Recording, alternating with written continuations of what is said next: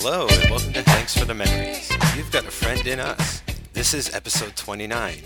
You've got mail from 1998. I'm Mike Manzi. And I'm Joey Lewandowski, and with us today, Mike, to talk about the third and final, for now, Tom Hanks Meg Ryan team up. We have one returning champion. She's been on many of our episodes. She has her own podcast here on the Cage Club Podcast Network. We have Kara Gale Regan. Hello, Kara. Hello. You were on our Sleepless in Seattle episode, so it made sense to bring you back for the other rom. I mean, I guess in a sense, Joe vs. the Volcano was kind of a rom com. I wouldn't classify it as rom com, but it's got rom com elements. But you were on the officially the two Nora Ephron, Tom Hanks, Meg Ryan rom coms. So welcome back. Oh, I'm so excited to be here. With us also from across the pond, if you will, from all the way over from jolly old England, we have Liam Underwood. Hello, Liam. Hey, how's it going? Very well, thank you. How are you? Yeah, good, thank you. So thank you so much for joining us on this. I'm glad that we could make because the five-hour time difference is sometimes tricky, but we uh, relatively painless getting you on here. I was I was pleased at how we could bring you into the uh, the Tom Tom Club fold. Yeah, I'm happy to try and fit around your schedules where I can. So I've never seen this movie before last night, and before we get to Mike and Kara, I want to talk to you, Liam, because you're you're new, you're fresh blood to the podcast. Okay. Had you ever seen this movie before? No, I haven't. No, you haven't. Okay, so why did you sign up for this one for this podcast? So I think when you were saying which ones do you want to do, I just put my name forward for any that I hadn't seen, Okay. And this was one of them. Wonderful. Now, what is your? Do you have like a history with Tom Hanks? Is he one of your favorite actors? Does he have any movies that you particularly love, or is he just sort of? Are you kind of indifferent to him? You just like some and don't like others? Typically, I like him. He's probably done one of my like most favorite bits of acting in any film ever. Oh, what's that? That is in Captain Phillips. Oh, mhm. yeah. Do I need to say any more? the I'm, I'm assuming the end of Captain Phillips. Yeah, I just think that's like probably one of the best bits of acting I've ever seen. But otherwise, I just you know, it's always nice when you see him crop up. And I kind of grew up on um, like he was always around in the background on films, so like, I maybe wasn't necessarily aware of it, but he was always present in my life, I guess. That's interesting to hear from from someone uh, born and raised outside of the states. You know, like how far-reaching Hanks's you know appeal and effect is actually. So that's pretty cool because I don't think we've had anyone on yet on Hanks for the Memories uh, from another country to sort of give us a bit of that perspective. Yeah, well, he's not just America's dad. I guess he's the world's dad in a, in a sense, right? Guess so. But we do know that our uh, Australian listener and past guest on High School Slumber Party, Shawnee Mead, your Harry Potter consultant also on Third Time's a Charm, uh, she does not live in America and she loves these two Nora Ephron movies more than just about any other movie, as far as I can tell. So Tom Hanks's paternal instincts are are widesprung and far-reaching. Everybody loves Tom Hanks. I also just found while looking on like while logging this on Letterboxd, I found another Tom Hanks podcast that's still active. So like I don't know what we're doing, Mike. I don't. Apparently, no one had done Tom Cruise before, but everyone does Tom. Han- I, it just he is beloved by people who love movies and love podcasts. Apparently, I don't know. Kara, had you ever seen this one before, or is this your first time watching it? Uh, I had only seen it once before on a plane, Okay. Either to or from France in like 1999. Oh wow. So it was interesting to see it again. Very Very much so. different than I remembered. Was that a plane where everyone like there was one screen that everybody watched together, or this was this the beginnings of the personalized screens? Beginning of the personalized screens, yes. You have lots of choices to fly when you fly, and uh, we, we're, we're happy that you chose Tom Hanks. Mike, had you seen this one before, or is this another one of your new rom com discoveries since you have been you had your mind opened with Sleepless in Seattle? Really? Uh, right. So like I guess half and half. Like I I'd picked up bits and pieces of this movie before. Like I'd seen it on HBO, and uh, I'd given it like a scene or two, and I'd just be like, nope. Like I am not interested in this. Like it's just not my cup of tea right now. And I, and I never seen the whole thing entirely through until until now. And I think after my sort of awakening from Sleepless in Seattle, I loved it. I thought it was just a delight. So watching it for the first time all the way through, sure, you know, it's got problems from the era it was made and everything. It's all it's got a little baggage, but yeah, this was the first time I saw it and I enjoyed it. Well, then let's start there. Mike, what was your favorite part of this movie? Is there something about this that stands out above the rest as your favorite part of You've Got Mail? I was uh, I was expecting to do a quick plot summary first, Joe. Oh, I forgot about that. Oh, I'm gonna, one of these days I'm going to remember. I guess when I don't have the pressure of summarizing the movie, I don't. It's not on my brain. But yes, please. If people don't know what you've got, I, I also feel like this is the kind of movie that you might not know the specific details, but even if you haven't seen this movie, I think you get a gist of like what it's about, kind of. But you know, for people who like the four of us who had never really seen it before or not since a plane 20 years ago, uh, please let us people know uh, what you've got mail is about. And I feel like I've been getting the easy ones too. So uh, this is pretty pretty simple one here. Meg Ryan plays Kathleen Kelly, who runs the Shop Around the Corner, which is a children's book bookstore that's been in Manhattan forever. And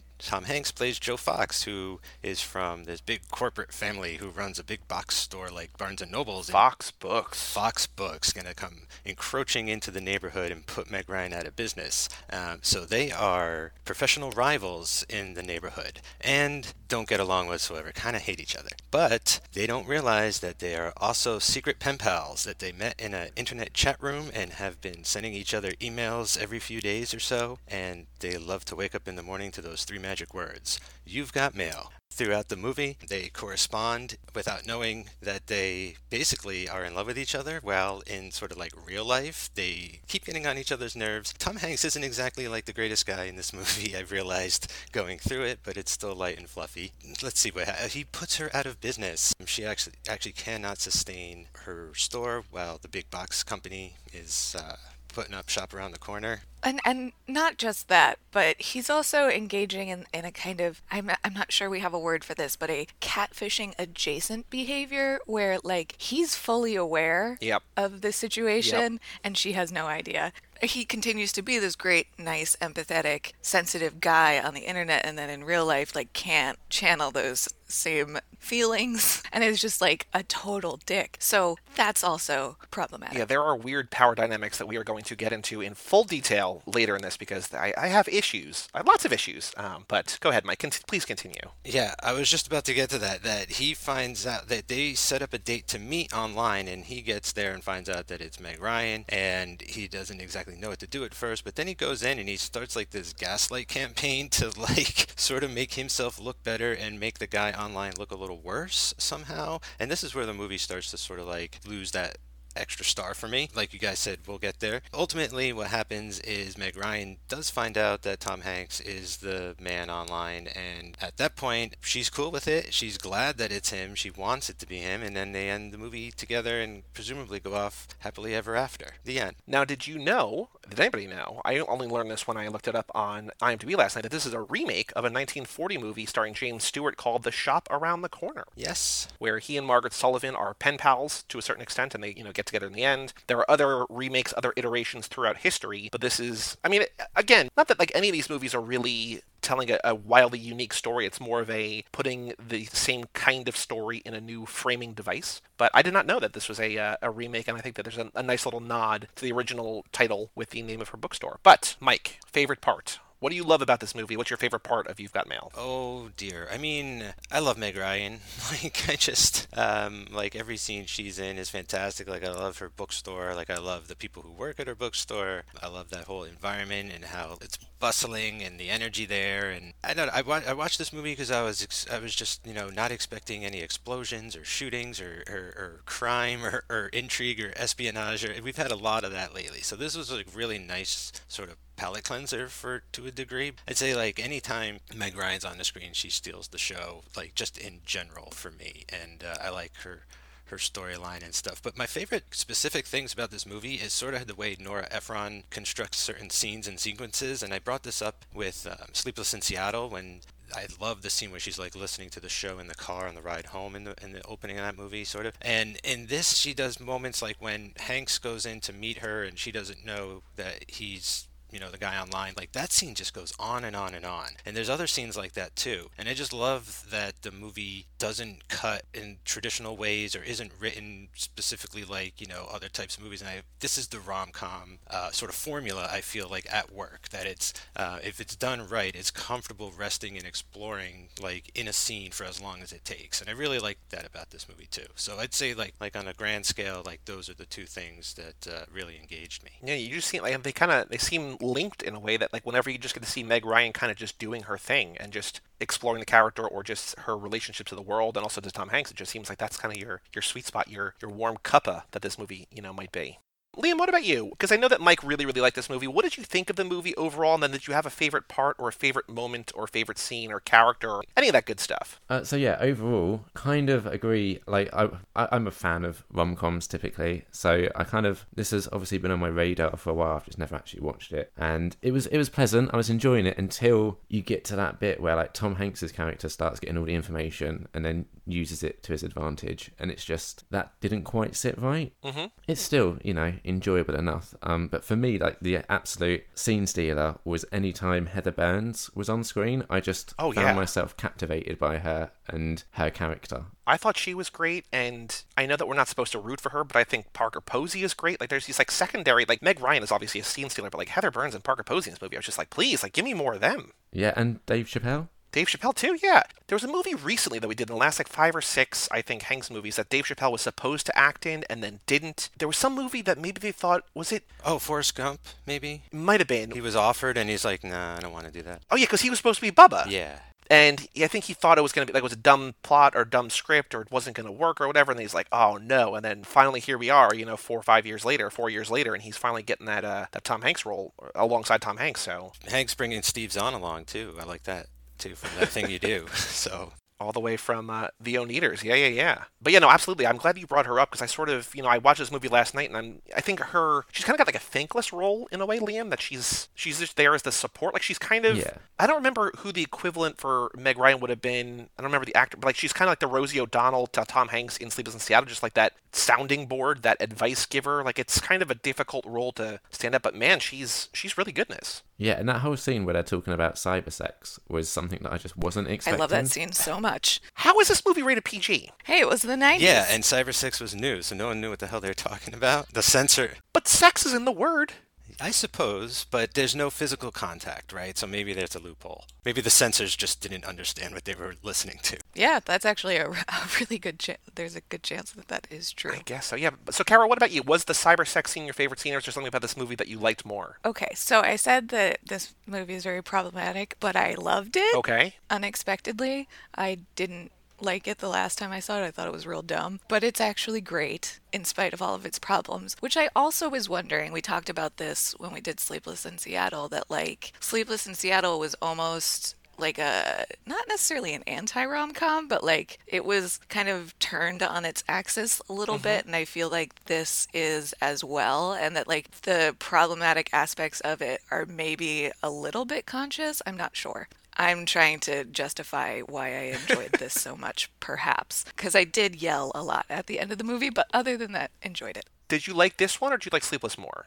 Hmm, this one more, definitely. Oh, really? Okay. Yeah, because on my, the first watch when I watched Sleepless in Seattle, I hated it. And then I had to watch it again and was like, okay, maybe I don't hate this. I think my favorite thing, though, is just the time capsule of it all. The amount of nostalgia that I feel for this era of technology and the internet is so strong, and they capture it so wonderfully in this movie. And I enjoyed that about it because it's really hard to make a movie or anything about computer stuff and especially like earlier on in 1998 there wasn't like a lot of examples of like how to do that well uh, where you like see people on a computer and they're having an exchange. Um, and i thought that they were able to like integrate the email and the instant messaging in a very like natural way that didn't feel too forced Yeah, it's always tough because of how quick technology changes, but I too was loving that this took place in sort of the age of AOL, where no one, you know, is still dialing it up. No one thought it could get faster. And we also have like Greg Kinnear as this sort of like this technophobe, you know, he's like, keep using the, the typewriter, man.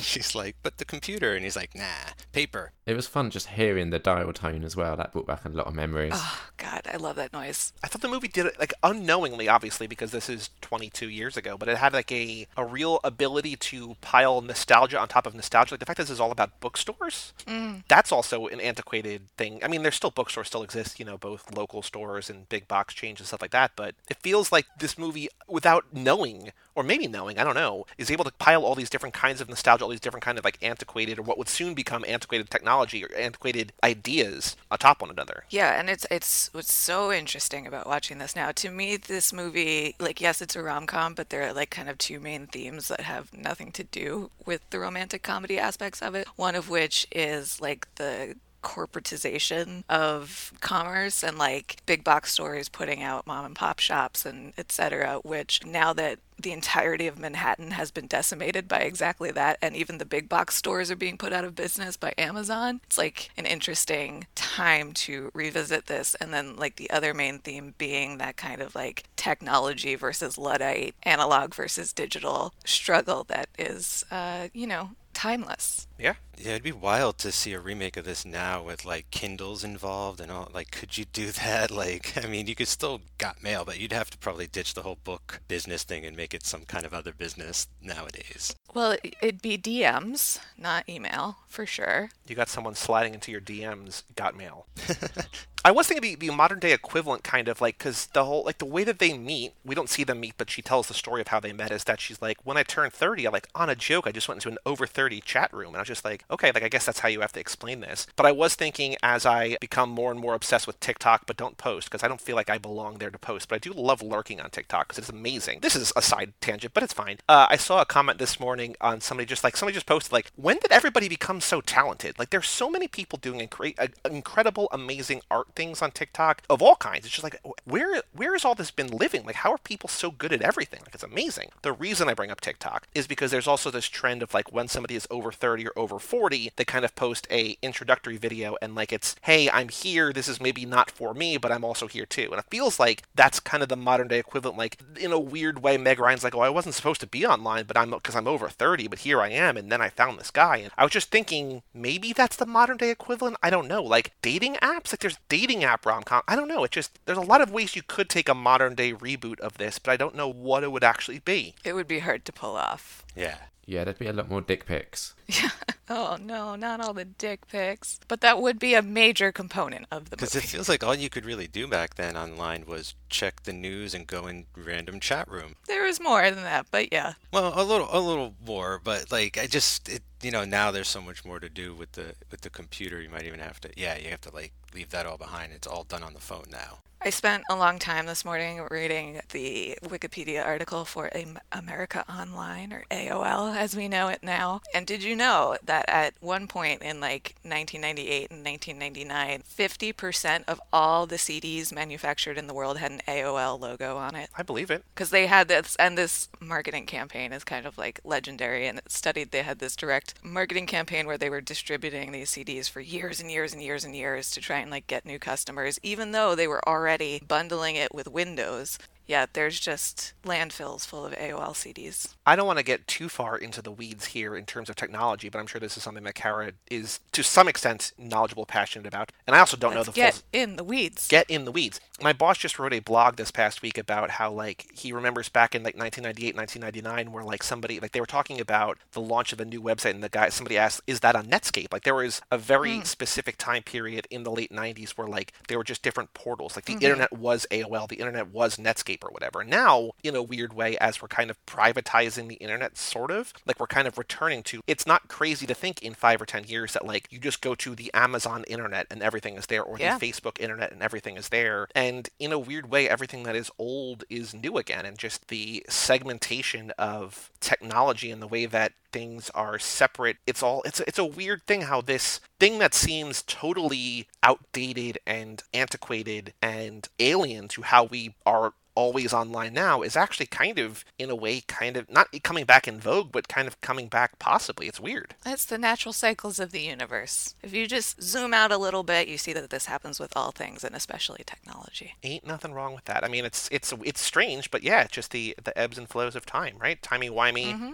times a flat circle jeremy Bearimy, wobbly, all that timey wimey stuff. Yeah. yeah. I'm trying to think what my favorite part of this. I love how much, just because of his commitment to it, how much Tom Hanks' character loves The Godfather. And apparently, Tom Hanks, the actor, is obsessed with Godfather. That uh, Alec Baldwin has said that he and both Tom Hanks and Rob Reiner are Godfather aficionados, and they host viewing parties and they do like Really? they act out scenes and stuff like that, and they apparently call this the Tao of the Godfather. So this is something that I think Tom Hanks brought to the role. Not only that, but also I was thinking because Tom Hanks loves typewriters and seeing Greg Kinnear collect typewriters in this, I was just like, there, there's a little bit more Hanksism there. Um, I also love that uh, Hanks juggles. Mike, I'm sure you saw the juggling. Yes, absolutely. Hanks has juggled in a bunch of things going all the way back to Bosom Buddies. Uh, Joey, did you get the? I don't know if this was a in joke or not, but the caviar joke, where in Big he hated the caviar, but in this he loves the caviar. Absolutely. There's a lot of Tom Hanks isms that I think work really well here because I think that this is the kind of movie. Like, I like this one, I think, less than Sleepless. I think it felt very similar to me to Sleepless in a lot of ways. I think what you were saying, Kara, about the turning it on its axis, I was like, oh, I feel like I've kind of seen this type of twist on the rom com before, not that long ago when we did Sleepless, you know, probably three months ago or whatever, right? Like I felt like I had seen this before and seen this recently. I'm not saying it was bad, but saying I was kind of hoping for more because this is, I think, both of these are seen as these landmarks in rom com history, and these like hallmarks, these mile markers, whatever, these high points of the, of the genre. And I just, I was kind of a little underwhelmed. And I think part of that, we can maybe transition to the back half now. And I think what Liam was saying, what Liam, I know you wrote in your Letterboxd, it, it bothered me too. Like there is such a weird power dynamic in the back half here where Tom Hanks knows so much more about everything. And we're still supposed to root for him. And it's weird that like he's being, in a way, sweet and cute to her. But it's like, why is this happening? I don't understand why there's such an unlevel semblance of power between him and Meg Ryan. And then at the end, when he finally reveals himself to her, like he's basically positioning himself as an alternative to himself, right? Like he's just like, I wish that, you know, if I hadn't put you out of business, we could have gone out, like I would have had a coffee or whatever. And then like she meets her date a couple hours later and it's him and then she's happy about it and i get that but i'm also like this guy just lied to you for months or weeks or whatever like how do you feel safe how do you feel like you trust him yeah bad foundation for the beginning of a relationship. And like she's like crying. She's so like I wish I was I was hoping it was you. I was hoping I wanted to be you. I wanted to be you so badly. I'm just like no, like get away, like run. I think we all have the same sort of issues with it. The way I was sort of able to kind of I guess deal with it or accept it is like fairy tale maybe. Like this is like a modern fairy tale and it needs like a happy ending. And I don't I, I don't know, but like I am also very confused when the movie just sort of becomes this other movie towards the third act here. But but yeah, I'm still sort of like putting thoughts together about it, to be honest. Well, I talked a lot about magical thinking in the Sleepless in Seattle episode, and I feel like this is like another example of just somebody just really and, and like this is kind of a requirement of the romantic comedy genre is that people engage in this kind of thinking. Otherwise, the movies would never work. Yeah, and I think I think part of what helps me accept it is that Hanks is at least pleasant. You know, it's not like he's being. I mean, it's not coming across as great. Don't get me wrong, but no, like, this is abuse. No, this, it is, this, but definitely falls into that ca- category, even if he is being nice. But but it. he's like, but I think like he's. It, I mean, it helps that it's Tom Hanks, of course, but also that like I don't think that like I think you mentioned earlier, Kara, that there's like a an, an edge of self awareness to all of this types of behavior, and like the yeah. movie knows it's wrong because like the other movie, Sleepless in Seattle, had like stalker elements to it as well, and like this definitely does too, and like this shit does not fly in 2020. I'm not saying it did in 98 either, but it is, you know, written and directed by women, and so they know what they're doing, and I just have to sort of put my faith in in what's on screen to a degree and and say like okay like it got on screen so like it's there i just have to like deal with it. Yeah and i i think the fact that it is self-aware and it is written and directed by women adds a kind of consciousness of yes this power dynamic in this movie is off but so often out in the world in real life the power dynamic between women and men in relationships whether it's in the workplace or in romantic relationships or when those things collide or however the math works out that's not uncommon for there to be a massive power differential. So i think that that it kind of plays into this also. Shouldn't we try to strive for better? Or is this trying to tell like a realistic story? It feels artificial, like on purpose. Like this is supposed to be like a fantasy, right? Like it's supposed to be like this like this idealized yeah. love story. Well, no, I don't think so. No? I mean, I don't think it's supposed to be a fantasy and I don't think it's supposed to be realistic either. I think it's somewhere just to the left of that. I think what's awkward too, what I didn't expect from this movie was right from the jump, we find out that they're sort of emotionally cheating on their significant others, right? By doing this sort of email back and forth kind of thing. They feel like they're cheating, all this kind of stuff. So, like, the movie's asking me to like these people, even though they're right off the bat, they're like, going behind their partner's back and like you know keeping secrets well they're imperfect characters you know just as as human beings are imper- imperfect yeah. Yeah I, yeah i think that helps it for me not justify but like i guess rationalize or like accept accept their behavior. Like these are not perfect people and they're not trying to portray them that way yeah, and this movie, like, it's not. That's they're not doing activism here. Like, they're not trying to make some big statement about women's economic prospects and romantic prospects and whatever. I don't think it's really that deep, but I also don't think it's a straight rom com that is a,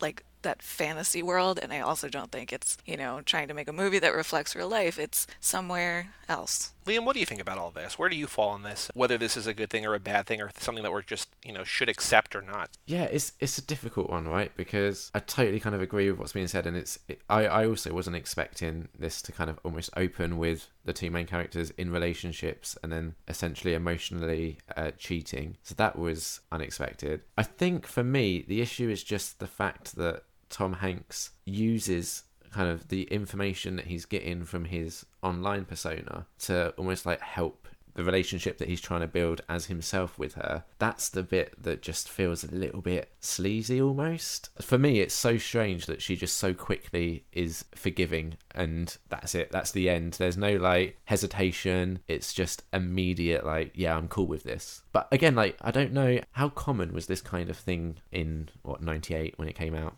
I don't know, Mike. You were probably in the over thirty chat room in 1998, right? How common was this?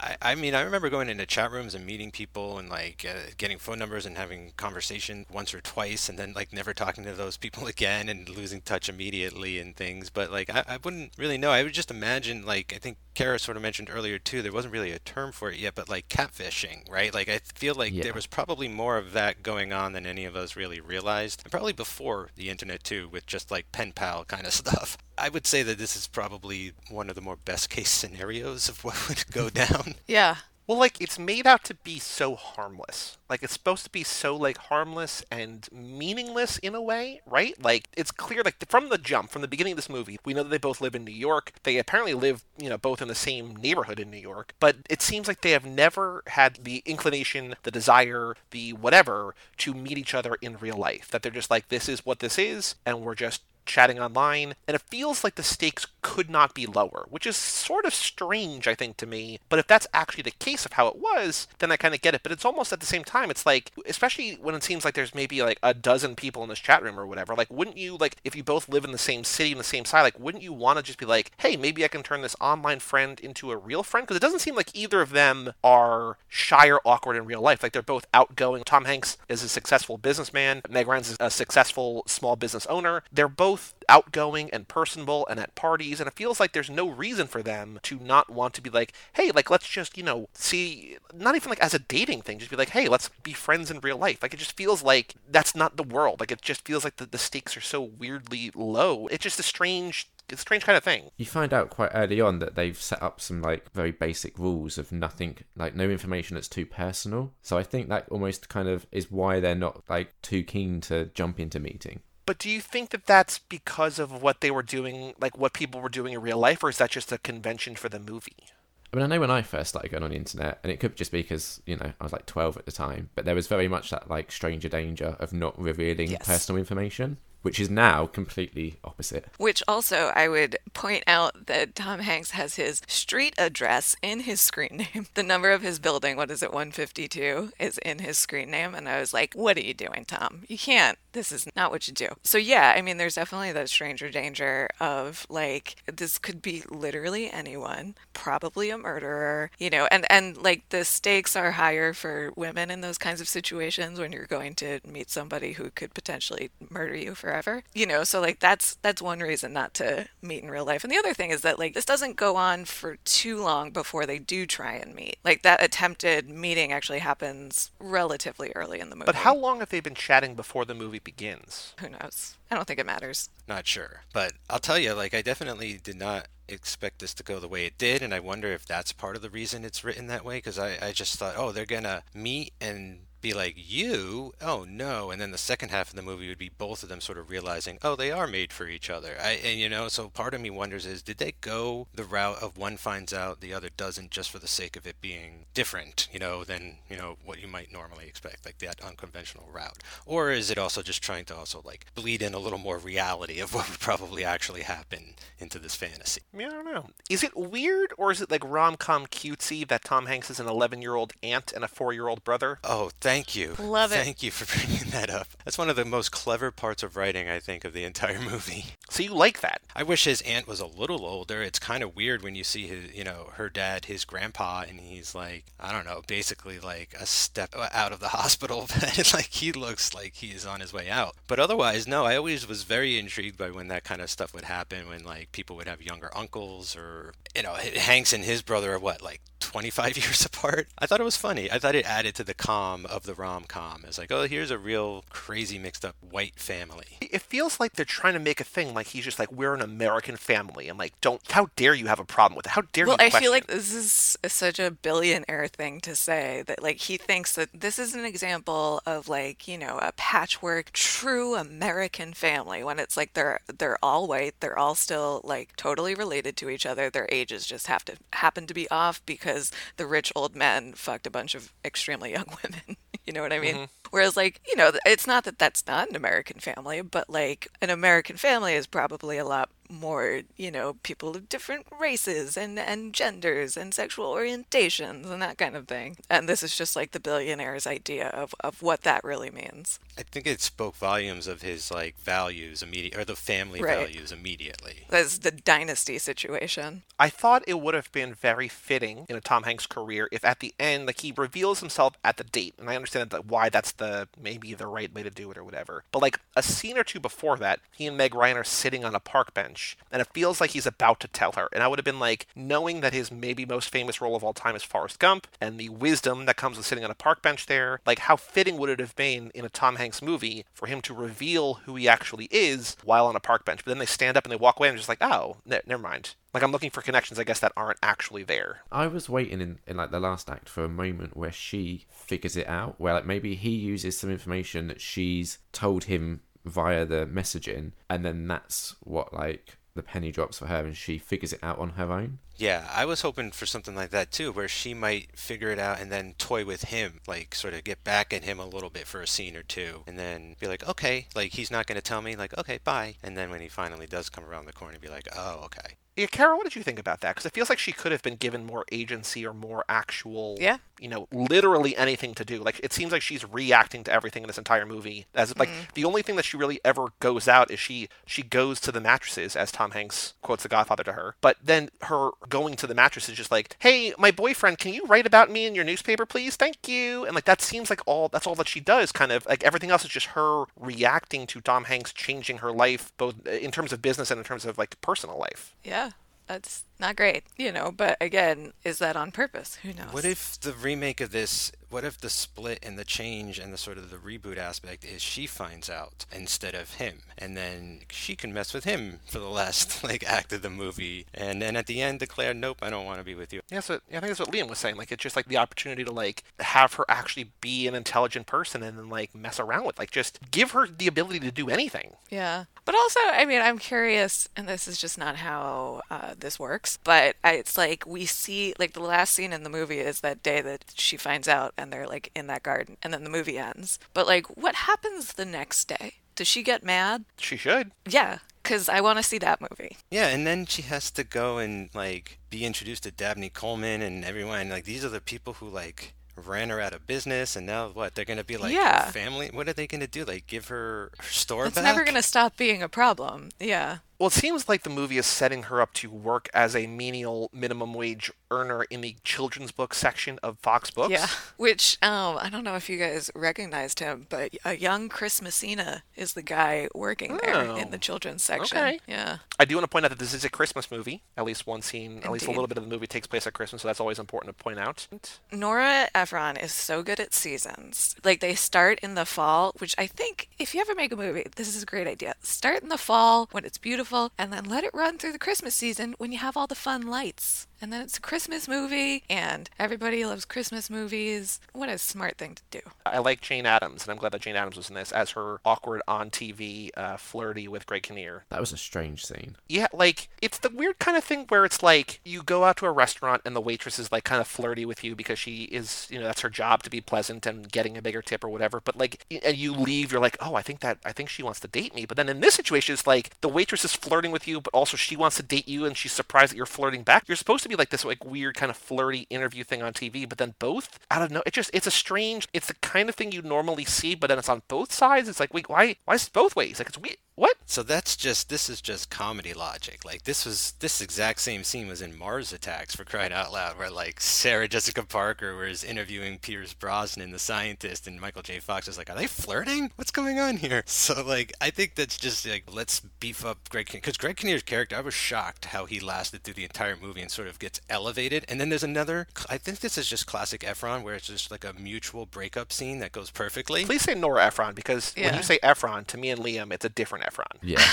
Oh, yeah. like I think it's one of her trademarks maybe where there's like the most mutual breakup on screen ever. I think this is even better than the one uh, or even bigger than the one in Sleepless in Seattle. I think breakups are more broadly, actually. And it's not just Nora Ephron. She wrote this movie with her sister Delia, who was her writing partner in a lot of things. More broadly, Ephron as well. The only other note that I had, and this has nothing to do really with this movie, but when when Tom Hanks is telling the story about, he's like, "Let me tell you about my neighborhood, and there's a flower truck, and it pours all this flour, like a ton of flour, into the you know the basement, blah blah blah, and flour just punctuates the sky." And I was just like, I wonder if Gillian Flynn got that for Gone Girl, because that's such like a, a iconic moment, I think, in Gone Girl, where like Ben Affleck both to the amazing Amy, but then also whatever Emily Ratajkowski's character, whatever her in the book and in the movie. But like he does the same thing where like there's like the flower and he goes around and just like smudges it off her cheek like as this like really tender moment. But anyway, when Rosamund Pike like, sees him do that to Emily Ratajkowski, like the way that she fell in love with him, he's doing to this other girl at the same time. And I was like, I don't know that I've ever seen a movie capture the flower in the morning of New York City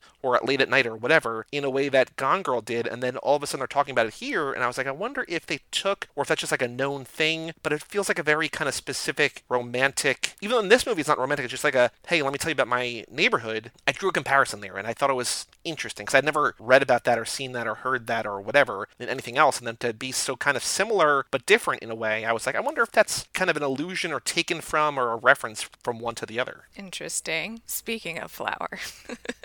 different kind of flower. Flower District. Yeah, they talk about the flower district and how there's all those different shops all right next to each other, so you can go in and find exactly what you need. And they're technically competing with each other, but not putting each other out of business. Uh, it's a little more complicated than that, but that's not what I was going to say. What I was going to say is one of the other things that I love about this movie and about Nora Ephron movies in general always is her set dressing is always very rich and detailed, and there's always flowers. And I love that in this movie there is a distinct difference between the flower arrangements in Meg Ryan's sphere of like social world and then the Fox world. They're a lot more elaborate, like they're just fancier and more expensive and there's like a distinct difference between those two things and I enjoyed that about it. they even call attention to it, right? When like Tom Hanks's dad is in the relationship with the with the woman who's like a sculptor or an artist of some kind, and she's like making these like very elaborate, like it's just like the set decoration, the like the artistry, the actual literal art and beauty of the world around them is also like a plot in this movie. I'm glad you brought that up. Um, Liam, any other thoughts about You've Got Mail before we play a couple games? Um, it did make me want to visit New York. Have you never done that? No, it's on my bucket list. Uh it's not like this anymore. Oh,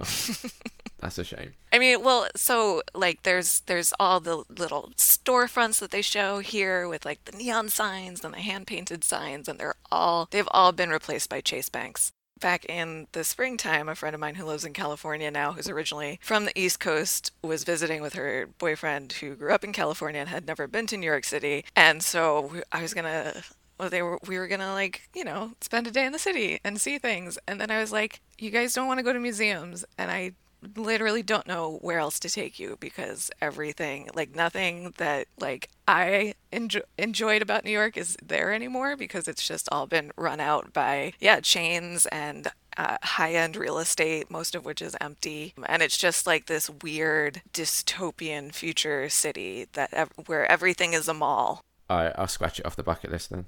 No, I mean definitely come see it. Well, something that I pointed out to them was that like something incredible about New York is the scale of things, like the concentration of people and the size of the buildings and the sprawl of it um, is is really uh, something really I guess interesting too. I took them on the subway. We went to Midtown during rush hour. That was an experience for them. So you know, there's still there's still New York to be had. It's just Yeah. like if you come here expecting this version of New York, you might be a little disappointed. Yeah, just watch Fate of the Furious and see Cypher controlling all those cars, and that's basically New York now. yeah, that's that's a lot more like what it is. Yeah. Still sounds interesting. Yeah, it is. I did want to ask as well: Has anyone ever done anything like in this movie of like the whole online relationship thing? I, I think we've told the story on multiple podcasts, but like I met Joe, not that we're dating, but like I've met Joe too playing Halo 2. Like I've developed friendships and stuff, like close friendships online, but never like a romantic thing.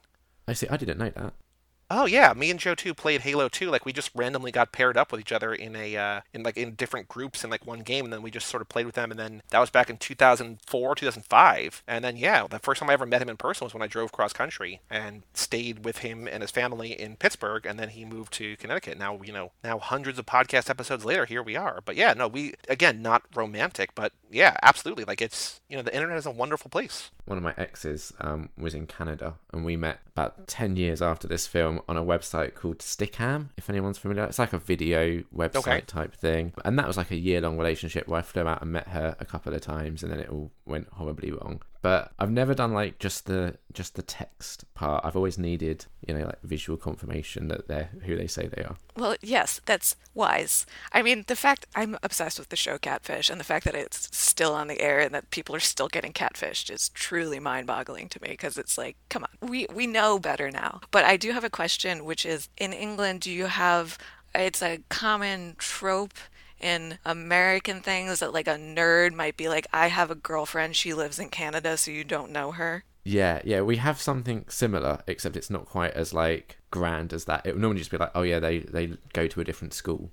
Right. Okay. Carol, what about you? Any other last thoughts about You've Got Mail? Okay, ladies, if you have to wait until your boyfriend leaves the building to turn on your computer, it is time to dump him. Because she does that at the beginning of the movie. Because Greg Kinnear is like so anti technology, she has to wait until he leaves the apartment. I also love that little like trot she does around the apartment checking. But yeah, what the fuck? I also did like later, though. I mean, it's it's not a good thing, but when uh, she's emailing, or maybe she, I think it's when she's IMing with Tom Hanks, and then he unexpectedly, Greg Kinnear unexpectedly comes back into the bedroom, um, and like the way that she stashes the laptop under the blanket and then like casually like sprawls out like in her sweatpants, everything. Just like that's amazing acting. Like she shouldn't have to hide the computer, but just the way that she does that, I just like that's wonderful. Yeah. Um, why isn't Meg Ryan in more things? We don't deserve her, and we did her dirty, and I feel bad that Meg Ryan doesn't work more now because she's wonderful. Oh, they both share a weird school supply fetish, it seems, right? They, they're like emailing about bouquets of pencils, and then she's like smelling the scotch tape. Oh, there's four employees in that tiny little bookstore all on the clock at once. What was happening in the 90s? Is that a real thing? That, that four people would be on the clock all at once? Oh, their old book keeper, like the older woman who works in the small store, uh, it turns out that she's actually really rich because she bought stock in Intel at six dollars, which made me laugh really hard. But then also worry about her because in like two years from when this movie takes place, the dot com bubble is gonna burst, and I'm just I'm concerned about you know her retirement. Oh, when the store is closing, this was I think maybe the only time that I like really cried in this movie was uh, the store is closing and there's a woman who says to Meg Ryan, I remember when your mother gave me Anne of Green Gables. She said, read it with a, a box of Kleenex. And that just made me cry really hard because I love Anne of Green Gables so much. It's very important to me. And yes, you should read it with a box of tissues. I love the 3D rendering of Manhattan at the very beginning, like the opening credit sequence. It's so 1998. It's wonderful. I wondered if we were back in the net at that moment. Well, apparently, I was reading that Nora Ephron wanted that to capture the uh, Windows 95, Windows 98 aesthetic, and I think uh, she nailed it. it definitely nailed it. Yeah. I had to rewind that bit just because I, I really enjoyed the cut between like the computer bit and then the guy in the red like jogging past the screen. Mike, any other thoughts, any other notes about uh, You've Got Mail? No, not really. Um, I thought it was very pleasant. It was pretty much what I had hoped for, you know, for the most part. I expected it to get a little weirder because I knew Sleepless in Seattle kind of took some of its own turns and, you know, it's its own does its own thing. I don't know which one I like more. I think I like I think right now I like Sleepless more because it's got like the kid and everything involved and um I don't know, maybe it's a little more grounded. It's a little, a little. I'm not, I'm not saying it's grounded entirely, but I'm saying it's a little less of a fantasy. I think like this just feels more like storybook from the start. Um, but overall, like uh, great Hanks Ryan trilogy over here on Hanks for the Memories. So uh, was not expecting to go three for three with these movies, but definitely Joe vs. Volcano, Sleepless in Seattle, and You've Got Mail. Check them out two little bits of trivia very quickly. Nora Ephron arranged Meg Ryan and Heather Burns to work in a real New York City bookstore in preparation for their roles to filming. So they both worked at the Books of Wonder in Manhattan for about a week before they filmed the movie. So I guess they need to know, uh, you know, what it was like to work in a bookstore.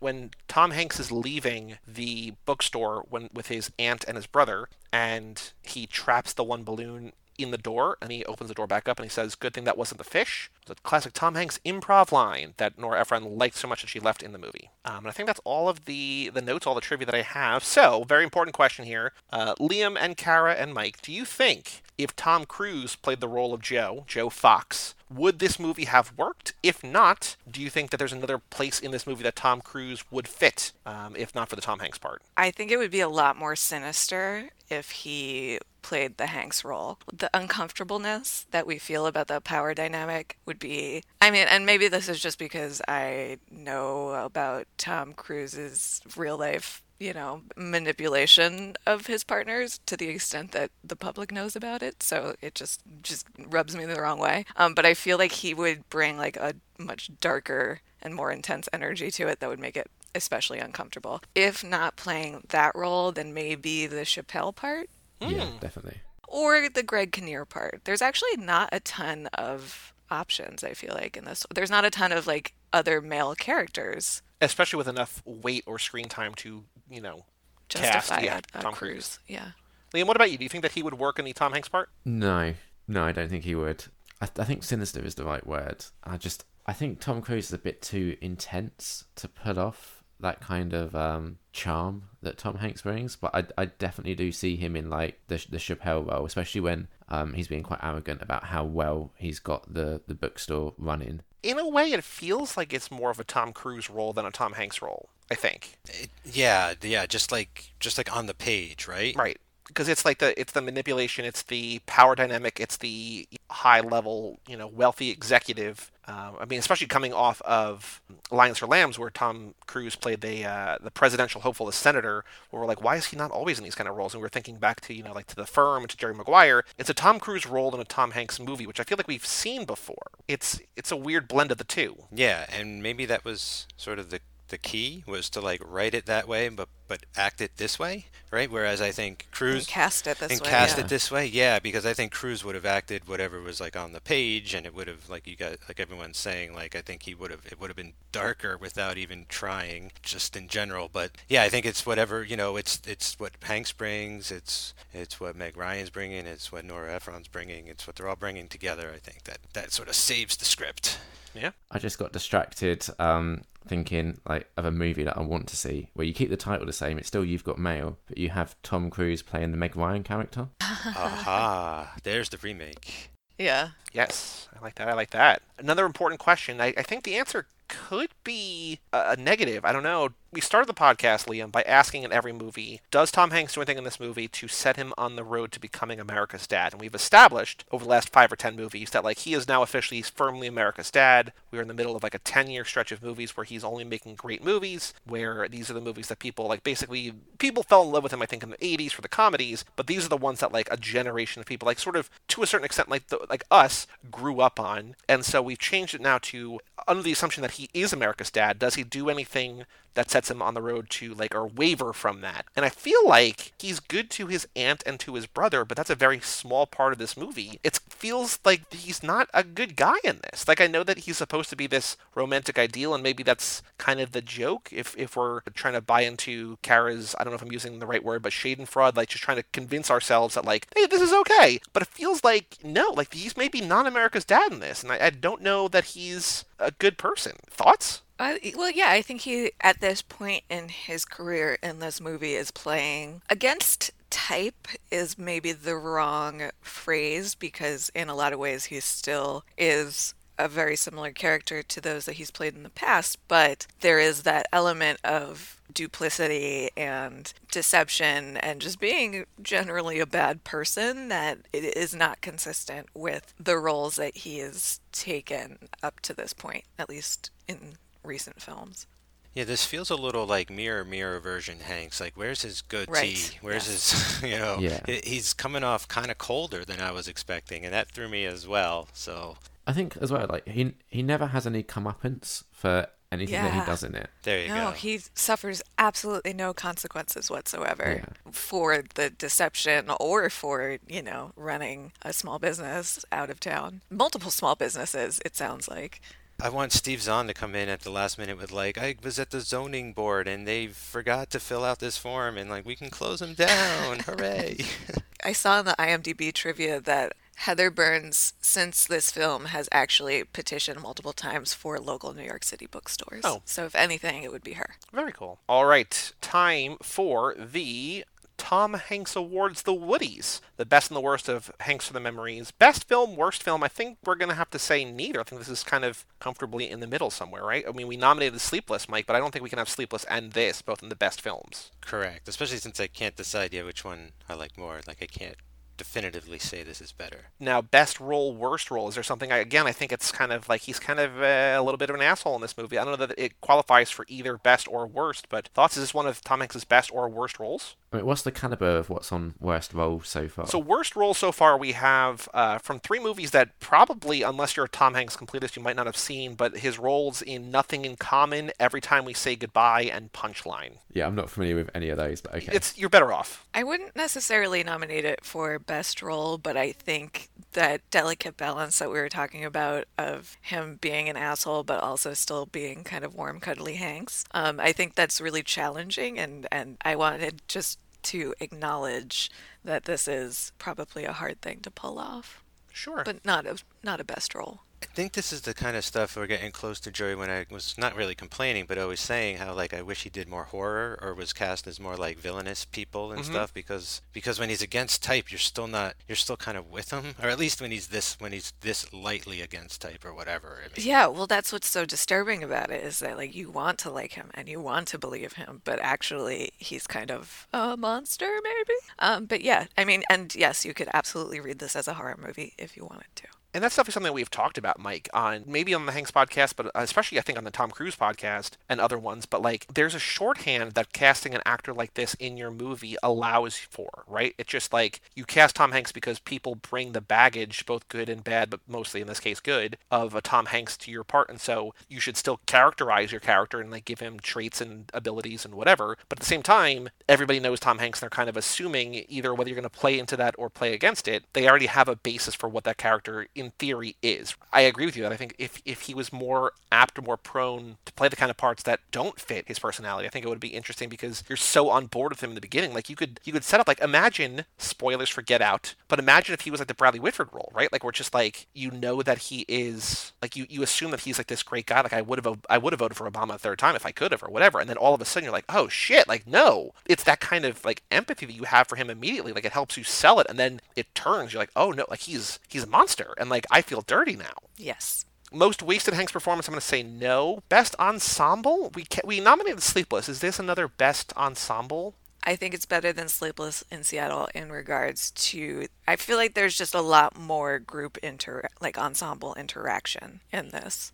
You know, whereas it was a more kind of siloed um, ensemble cast in the last one. Do you think we should remove Mike? Should we re- remove Sleepless and put this on? yeah, remove and replace. All right. Best fight. Does he get into a? uh He doesn't get into like a fist fight in here, right? No. Didn't No, think so. right? Best No. dance scene. Does he dance? I don't think they dance either. Best party scene. There's a party, but it's not like noteworthy. It's just there's like the moments, like the caviar moment. But best Hank's outfit wardrobe. I'm going to say no. Best death. He does not die. Best line or best freak out. Like I feel like the if people remember lines from this movie, and I might be wrong, they're not his lines. Like it's the Meg Ryan line at the end. Like I don't know that he says anything here. He does have a freak out though, which is when they're outside the cafe when he's going to go in for the first time and he has Dave Chappelle up on the steps looking in and telling him who's there and I think he says like uh, she's like pretty or whatever and he like gets up on the fence and like shakes it and is like I knew she was gonna be pretty. I'll say uh, first date nerves. Best soundtrack theme score? No, right? Best or worst love story. Now we have best love story Tom Hanks and Meg Ryan in Joe vs the Volcano. We did not nominate Sleepless in Seattle because it's not really again this is like a it's a weird love story where like Meg Ryan is in love with an idea of a person. She doesn't know who the person is. And then Tom Hanks is as well for half the movie and then he falls in love with her. Like it's a weird it's not a traditional love story. Again we could nominate but I don't know if we should. Yeah especially since like I don't know if it's got legs this relationship necessarily. Like you know I, I give them maybe like eight months tops. Oh, I give them 16 hours. Is it worst love story or no? I mean, I don't even think it qualifies because it's not bad. It's just it, it's not even gonna it's not even gonna begin. Yeah, just not really worthy. And then uh, best non-Hanks actor, male or female, we do have Meg Ryan already for Joe vs. Volcano, Sleepless in Seattle. You've got male. Anybody else do we want to nominate? I don't know. I'll leave it to you guys. I, I, I gushed over Meg Ryan in the beginning, so that's for my vote. I think is firmly there. Yeah, I mean she's the best part about this. She's the best thing in this movie. Well, then we have three nominees. We have Best Ensemble, Best Freakout, and then Meg Ryan for her three movie stretch here on Hanks with the Memories. But, you know, pretty good showing, I think. Next episode, we have Toy Story 2, which is a quite a pivot from this in a way, and then we're going to pivot again to the Green Mile. So Tom Hanks is all over the place here in the 90s. But yeah, next episode is going to be Toy Story 2, so I think we're going to have a few more nominations for that than for this one. But uh, good movie. Mike, if you're if, if in a year if you're you're like I want a Tom Hanks rom com, are you going to put on this? Or are going to put on Sleepless, or is it going to depend on the uh, depend upon the mood? I think you know what that's interesting. I think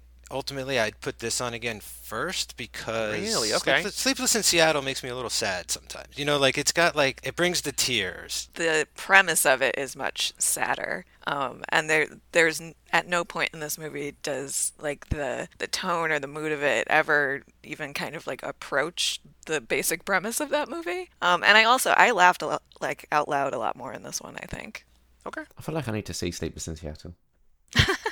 You're, it's going to make you want to go to New York again because it, it weirdly winds up in New York. Okay. Wasn't expecting that. Yeah. No, it doesn't make any sense. I mean, it makes a little sense, but it also doesn't make any sense. Um, but Liam, thank you so much for joining us. Sorry that you have not come to America. Come to? Have you been in America? Yeah, California. Oh, I think I think I maybe I knew that, but I'm sorry that you've not come to New York. But you know, if you come One to New day. York, you've got uh, you've got friends in us. So we could take you on the Tom Hanks tour. Ooh, we'll take you underground to the Pardieu layers of mazes and monsters.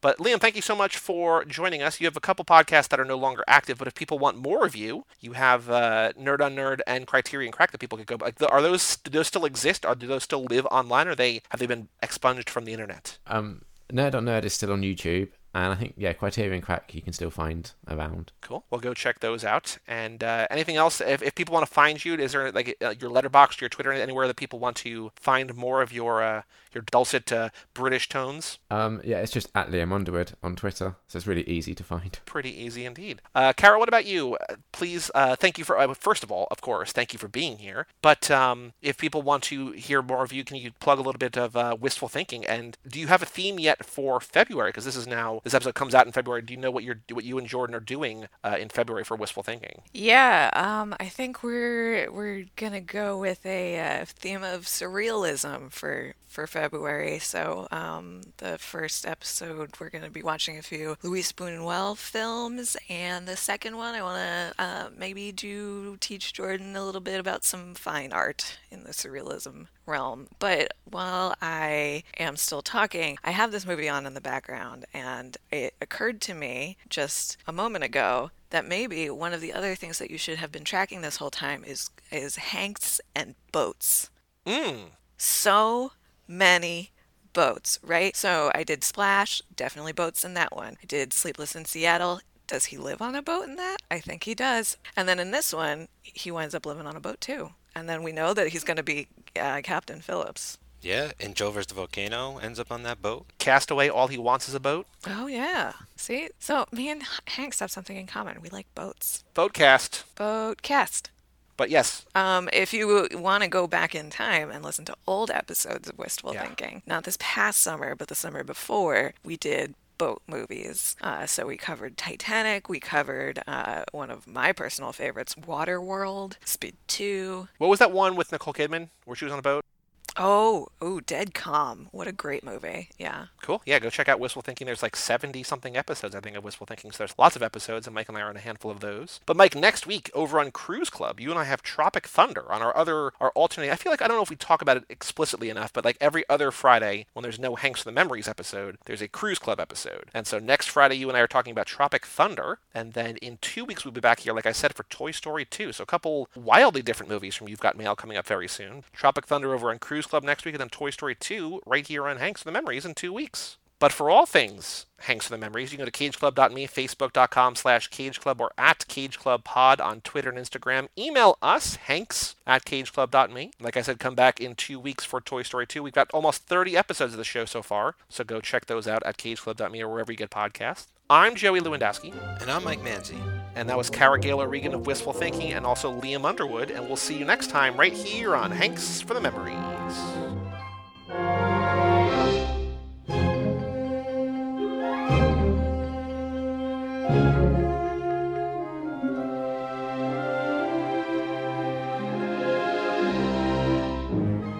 Go to the mattresses.